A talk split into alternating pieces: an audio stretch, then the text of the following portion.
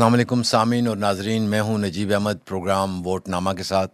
یہ پروگرام آپ power ninety nine radio کے نیٹ ورک پہ بھی سنتے ہیں۔ اس کے علاوہ یہ programme radio news network کے یوٹیوب چینل اور علاوہ عظیم یہ ٹک ٹاک اور انسٹاگرام پہ بھی آپ دیکھتے ہیں۔ بہت شکریہ، آپ لوگوں کے بڑے اعلیٰ قسم کے کمنٹس ملتے ہیں۔ اس سے انکریجمنٹ ملتی ہے۔ آج کا ہمارا موضوع ہے پاکستان سیاسی جماعتیں اور جمہوریت۔ اس حوالے سے ہم گفتگو کریں گے۔ ہمارے مہمانان آپ کے جانے پہچانے محترم جناب ڈاکٹر طاہر جمیل صاحب، جناب ظہیر الدین ڈار صاحب، جناب رانا ریاض سعید صاحب۔ ویلکم جی۔ ڈاکٹر صاحب، سب سے پہلے تو میں آپ سے ہی پوچھوں گا کہ جب بھی ڈیموکریسی کی بات کرتے ہیں تو جو گلوبل بڑی ڈیموکریسیز ہیں، ان کی اگزامپلز ہمارے لیے وہ ہمارے سامنے ہوتی ہیں۔ اس میں گریٹ برٹن ہو گیا، امریکہ ہو گیا، وہاں پہ یہ ایوالو کس طرح سے پولیٹیکل پارٹیز ہوتی ہیں اور کس طرح سے ٹوٹتی بنتی ہیں؟ تھوڑا سا یہ پرسپیکٹو بتائیے۔ گا جب سے یہ بات ہونی شروع ہوئی ہے کہ بھی جو گورنمنٹ ہو، اس کا جو اسٹرکچر وہ پارٹیسپیٹری ہو۔ پاپولر ہو، لوگوں کی کنسینٹ کے ساتھ آئے اور لیجیٹیمیسی کو کنیکٹ کیا گیا لوگوں کی پاپولر کنسینٹ کے ساتھ اور سورینٹی کا کنسیپٹ ٹرکل ڈاؤن ہو کے بادشاہ سے لے کے عوام کی طرف آتا ہے، انسان کی طرف آتا ہے انڈیویجول کی طرف آتا ہے۔ تو اس وقت سے پھر ایک سیاسی ماحول بننا شروع ہوتا ہے اور مختلف اس کے ارتقائی مراحل ہیں۔ کانسٹیٹیوشن اور اس کے بعد کسی نگوشیشن مختلف گروہ ہو۔ لیکن پارٹی جو ہے اس ارتقائی عمل کی میں معراج تو نہیں کہوں گا، لیکن یہ ہے کہ اس کی بالغیت کے لیے اس کو میچور کرتی ہے اس پورے سسٹم کو۔ پارٹی ایک بڑی یونیک چیز ہے۔ یونیک چیز ان سینس کہ ایک تو سب سے بڑی بات یہ ہے کہ جو ڈیموکریسی آپ کو جو جس چیز کی طرف لے کے جاتی ہے کہ آپ نے مختلف آراؤں کو، مختلف نظریات کو بغیر لڑے نگوشیٹ کیے، اپنی اپنی پوزیشن کو بھی چھوڑے ہوئے۔ آپ ایک توازن کے اوپر کیسے پہنچتے ہیں؟ بیلنسنگ پوائنٹ آف ویو کے اوپر آپ کیسے پہنچتے ہیں؟ اور پارٹیز اس کو فیسیلیٹیٹ کرنے میں، اس کی سہولت کاری میں بدرجہ اتم بہت ہی اعلیٰ قسم کا رول ادا کرتی ہے اور پارٹی یہ نہیں کہ شروع میں موجود تھی۔ پھر میں امیرکن ہسٹری کیونکہ میرا امیرکن اسٹڈی سبجیکٹ اس کی طرف لے کے جاؤں گا، کہ پہلے جو پارٹی بنی، وہ کوئی تقسیم اس طرح سے نہیں تھی۔ پھر اس پارٹی کے اندر دو گروہ بن گئے، جن کو دو گروہوں کا نام دے دیا گیا۔ ایک تھے فیڈرلسٹ اور ایک تھے ریپبلکن ریپبلکن وہ تھے جو یہ چاہتے تھے کہ بھی سینٹر کو کمزور ہونا چاہیے اور اسٹیٹس کے پاس میکسیمم پاور ہونی چاہیے. اور فیڈرلسٹ وہ تھے جو یہ چاہتے تھے کہ سینٹر کو میکسیمم پاورفل ہونا چاہیے. اور وہیں سے مجھے لگتا ہے کہ جو ماڈرن پالیٹکس کی تقسیم ہے اور وہ جہاں سے شروع ہوئی ہے اور میرے خیال میں وہ مزاج اس کا رہا ہے، اس تقسیم کا مزاج. ایک طرف وہ لوگ تھے جو انڈسٹریلسٹ تھے اور جو بزنس اورینٹیڈ تھے انڈسٹری کو پروموٹ کرنا چاہتے تھے ٹریڈ کو پروموٹ کرنا چاہتے تھے، اور وہ وہ لوگ تھے وہ یہ چاہتے تھے کہ سینٹر زیادہ سے زیادہ طاقتور ہونا چاہیے۔ جبکہ دوسری طرف وہ جو لوگ ایگریکلچرلسٹ تھے وہ چاہتے تھے اسٹیٹ یونٹس کو بھی بہت زیادہ اسٹرانگ ہونا چاہیے۔ پھر یہ تقسیم آگے جڑتی گئی ہے۔ پھر درمیان میں ایک اور پارٹی آتی ہے ڈیموکریٹک ریپبلکن جو اس کے اندر پھر ریولیوشنریز تھے۔ اور درمیان میں اگر آپ دیکھیں کہ امریکہ کے اندر کافی ساری پاپولس پارٹیز آتی ہیں اور اس کے بعد گرین بیک پارٹی آتی ہے پارٹیز آتی رہتی یہ نہیں کہ ابھی امریکہ کے اندر ٹو پارٹی سسٹم ہم جب یہ کہتے ہیں کہ وہاں صرف دو پارٹیز ہیں نو ناٹ اٹ آل وہاں پر کافی ساری پارٹیز ہیں لیکن جو ریپریزینٹیو نیس کا اعزاز ہے وہ دو پارٹیز کے پاس ہے۔ کہ جو بھی مختلف اوپینین آتی ہیں ان کو وہ اپنے اندر سمو لیتی ہیں ان کے ساتھ وہ نیگوشیٹ کرتی ہیں۔ جو جو چھوٹی پارٹیز ہیں جی۔ ان کا کیا ہوتا ہے؟ چھوٹی پارٹیز ضم ہوتی جاتی ہیں۔ وہ درمیان میں شامل ہوتی ہیں، پھر ان کے پاس جڑ جاتی ہیں۔ اس طرح سمجھ لیں کہ بھائی جو بڑی پارٹیز کے پاس ایک مقناطیسیت کی قوت ہوتی ہے، جو چھوٹی پارٹیز کے ساتھ نیگوشیٹ کر کے ان کو کھینچ لیتی ہے۔ اور یہ اس وقت یہ چیز اپنی کاملیت پہ پہنچتی ہے جب پولیٹیکل پروسیس روبہ عمل رہے۔ مستقل طور پہ روبہ عمل رہے، اس کے اندر ڈسکنٹینیوٹی نہ آئے۔ جب ڈسکنٹینیوٹی آتی ہے، پھر آپ اپنی زیرو پوزیشن پہ چلے جاتے ہیں۔ ڈاکٹر صاحب، پاکستان بننے سے پہلے ہم دیکھتے ہیں کہ ہمارے جو مسلم لیگ تھی، وہ بنی اور وہ بھی اس وقت بھی ایلیٹ ایک پارٹی تھی، جو ایلیٹس تھے۔ انہوں نے اکٹھے ہو کے انیس سو پانچ میں مسلم لیگ کی بنیاد رکھی۔ تو پاکستان جب بن جاتا ہے، ایک تو مسلم لیگ آبویسلی سامنے۔ تو اور کون سی پولیٹیکل مین پارٹیز تھیں جو آئیں اور جنہوں نے اپنا کوئی رول پلے کر سکیں یا نہیں کر سکیں، وہ کون سی تھیں؟ جس کے پاکستان بنا تو مسلم لیگ کے علاوہ بھی پارٹیز موجود تھی ایک یونینسٹ پارٹی تھی جو کہ آلموسٹ پاکستان بننے سے پہلے ہی مسلم لیگ میں ضم ہو گئی۔ اس کے علاوہ کانگریس تھی۔ کانگریس اس علاقے میں بھی تھی۔ خدائی خدمت گار تھے۔ جماعت اسلامی تھی۔ اور جماعت اسلامی کے علاوہ آپ کی دوسری جو مذہبی سیاسی جماعتیں جمیت العلماء ہند تھی۔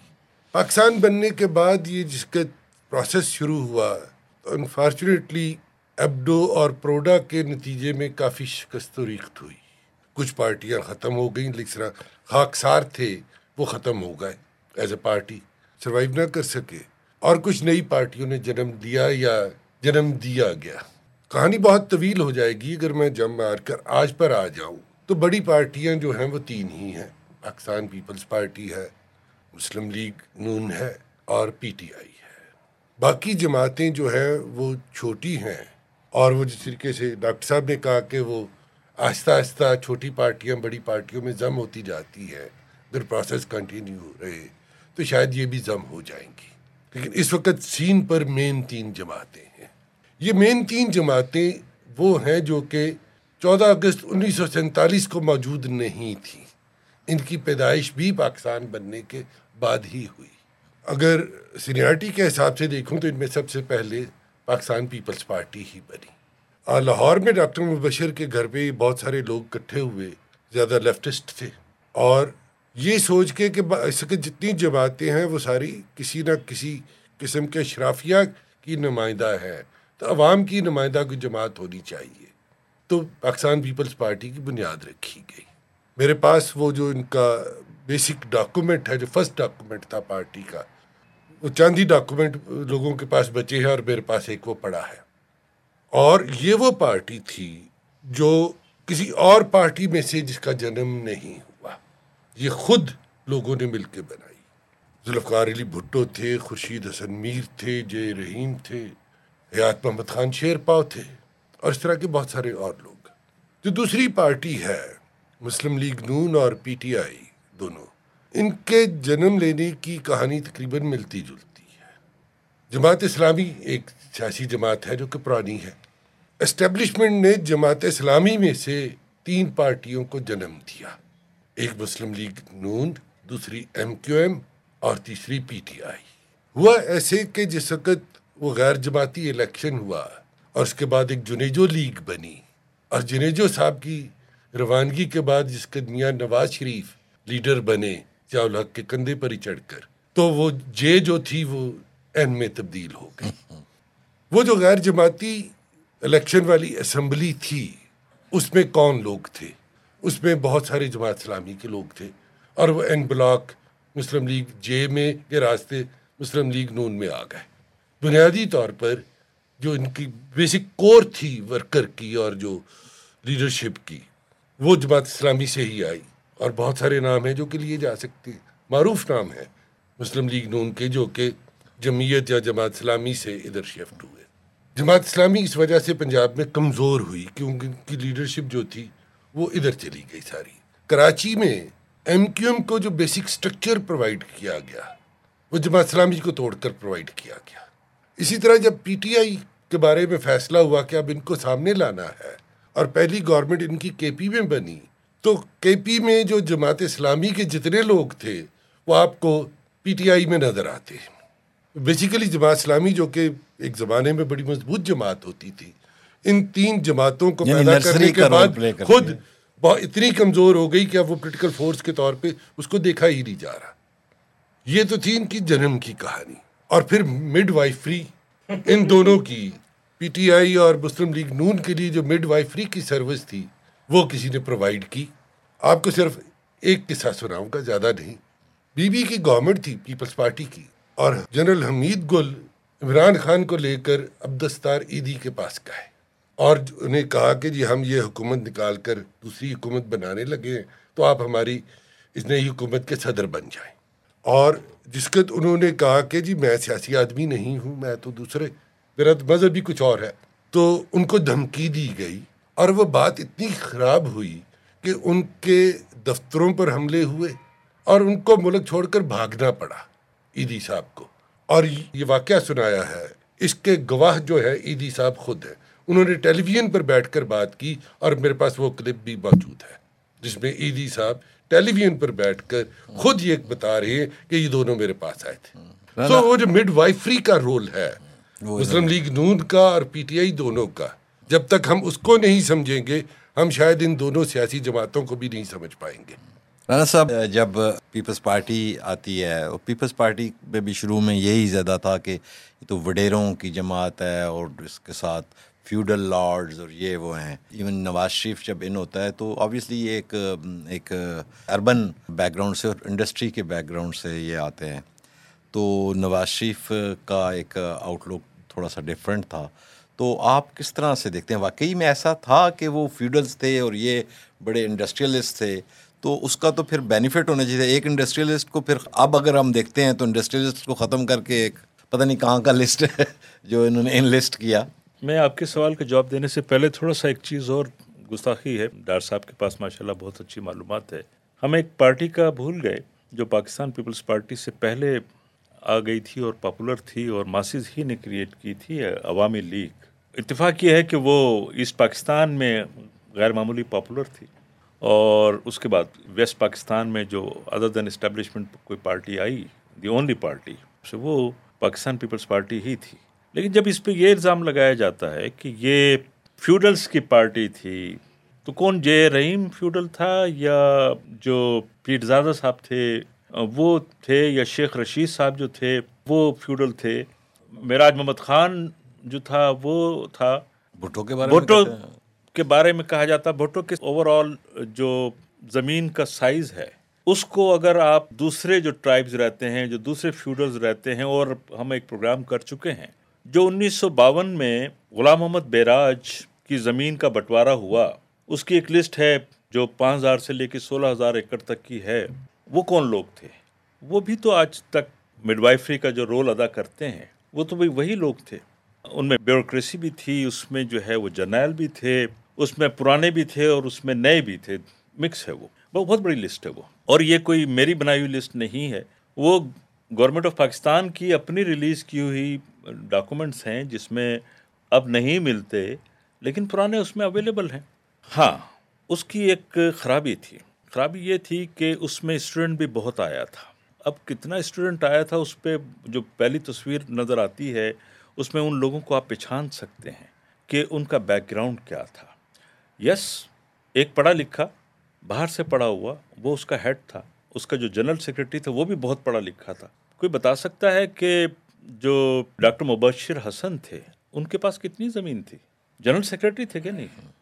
تو آپ ایک بندے کے بیس پر جو ہے میں اس کو اس طریقے سے دیکھتا ہوں کہ آپ کسی ایک فقیر کو اگر دیکھ لیتے ہیں تو پورے گروہ کو جو اس کے ساتھ جا رہا ہے سمجھ آ جاتا تو میرا خیال ایسا نہیں تھا۔ ہاں مشہور کرنے کا طریقہ کار یہی تھا۔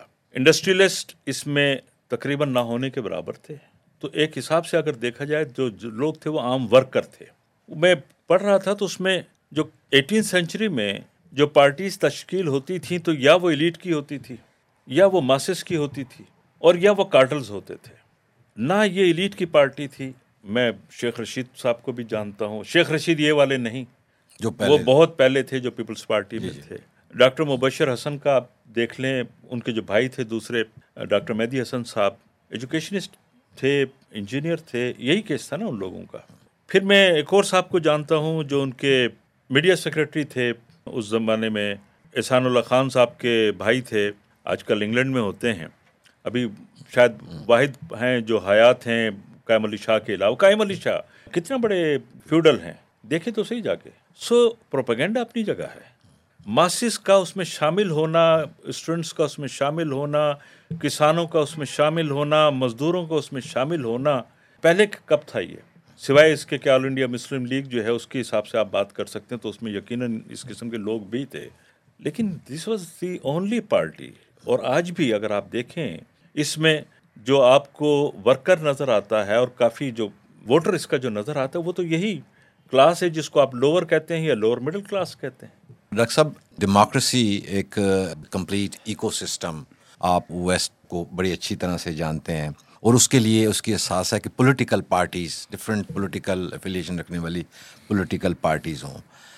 آپ چونکہ ایجوکیشنسٹ بھی ہیں، وہاں پہ کس طرح سے ان پارٹیز کے اوپر ریسرچ ڈیولپمنٹ ہوتی ہے یا ان کے اپنے انسٹیٹیوشنز ہیں؟ اور یہاں پہ کوئی ہمارے یہاں کیونکہ یہاں بھی آپ یونیورسٹی سے منسلک ہیں کتنے تھیسز ہوتے ہیں جو پولیٹیکل پارٹیز کے حوالے سے نہیں پولیٹیکل پارٹیز کے حوالے سے تو خیر کافی ریسرچ ہے کافی کچھ ہوتا ہے۔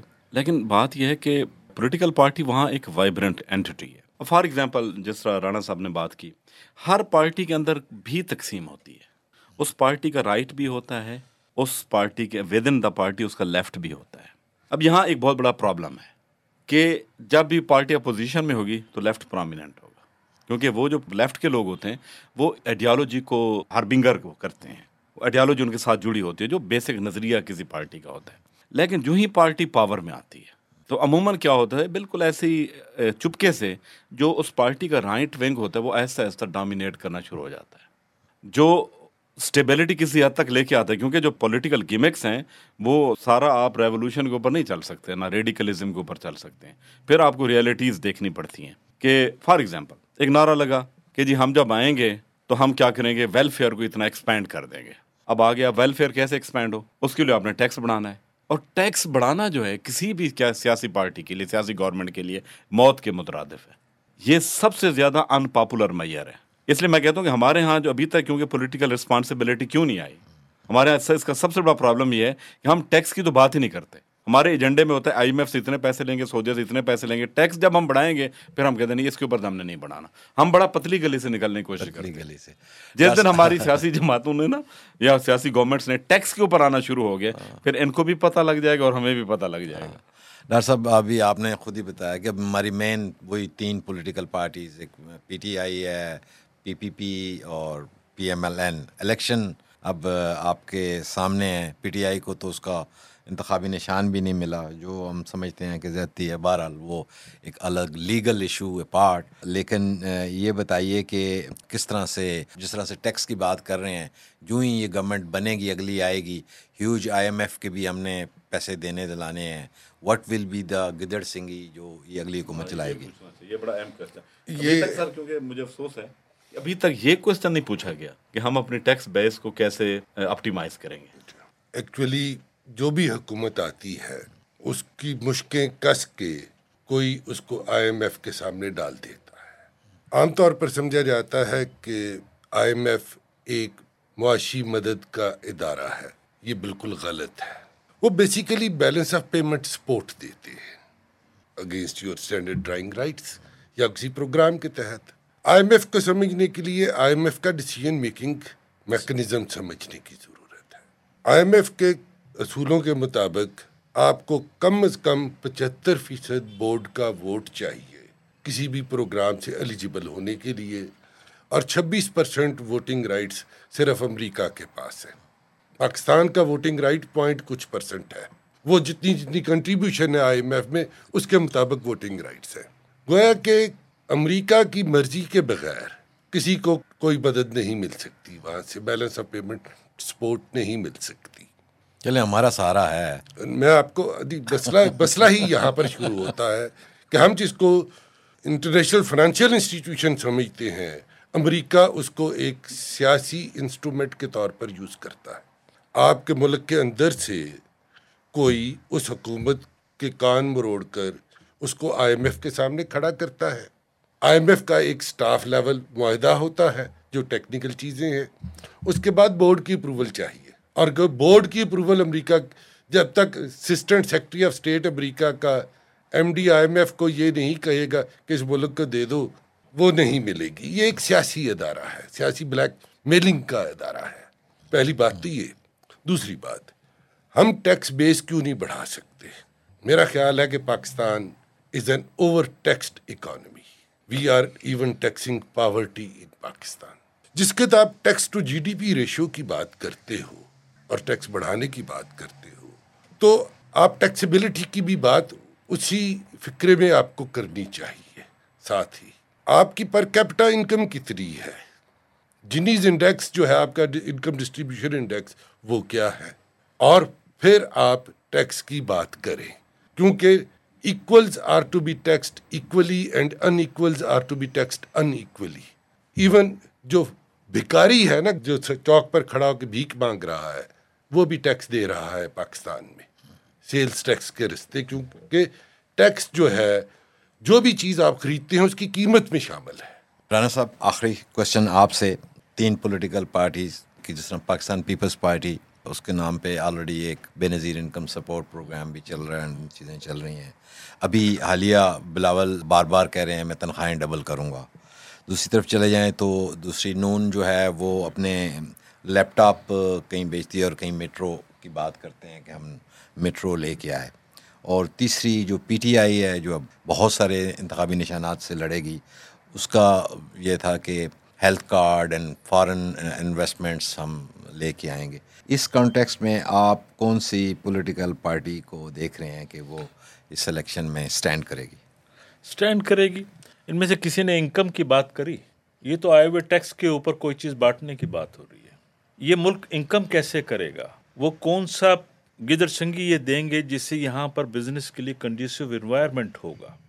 بزنس کے لیے کنڈیسو انوائرمنٹ چاہیے ہوتا ہے۔ پہلے بھی کسی پروگرام میں بات کی تھی۔ آپ کو جو خرچ کرنا ہے، اس کے لیے پہلے آپ کو انکم کرنے کی۔ انکم کرنا تو ہم سکھا نہیں رہے، ہم تو کشکول دے کر آئی ایم ایف سے یا ورلڈ بینک سے یا کسی پچھلی جو گورنمنٹ تھی، اس میں انہوں نے کہا جی یہ بہت اچھا مینیجر ہے جو چندہ جمع کر لیتا ہے۔ چندہ جمع کرنے والا چندے پہ ہی لگے گا اور ہمیں چندہ کھانے کی عادت پڑ گئی ہے۔ تو ان تینوں پارٹیوں میں سے ابھی تک میں نے یہ نہیں دیکھا معذرت کے ساتھ کوئی پلان ہو؟ کہ کوئی ایسی پلاننگ انہوں نے دی ہو کہ اس ملک کا جو انکم جنریٹ کرنے کا انجن ہے کیا وہ موجود ہے پہلی بات؟ اور اگر موجود ہے تو اسے درست کیسے کیا جائے گا اور اسے درست کر کے چلایا کیسے جائے گا؟ سو دیٹ انکم جنریشن شروع ہو۔ انکم جنریشن شروع ہوگی تو جو ڈاکٹر صاحب نے فرمایا کہ ٹیکس جو ہے وہ ٹیکس بیس بھی بڑھے گا۔ بہت شکریہ سر۔ زبردست سی بات ہے کہ ہم یہ کشکول لے کر کب تک پھتریں گے اور یہ ممکن نہیں ہے جب تک کہ ہم کوئی نیو اکنامک انجنس کے حوالے سے نہ سوچیں۔ پاکستان جیسی سرزمین جو نارتھ سے ساؤتھ تک ہر قسم کا ٹیرین، جغرافی آئی مین پانی اور اس کے باوجود ہم لوگ کشکول لیے پھرتے ہیں اور جب تک اس میں نیو اکنامک انجن پلگ نہیں کیے جاتے اور پولیٹیکل پارٹیز اپنا نیا کچھ ویژن نہیں لے کے آتی، میں نہیں سمجھتا کہ کوئی چینج آنے والی ہے۔ ہاں البتہ جمہوریت کی خاطر ہم آلویز جیسی بھی پولیٹیکل پارٹیز ہیں، انہی کے ساتھ رہیں گے اور اس کے ساتھ ہی ہمیں اس پروگرام سے اجازت دیجیے، پاکستان زندہ باد۔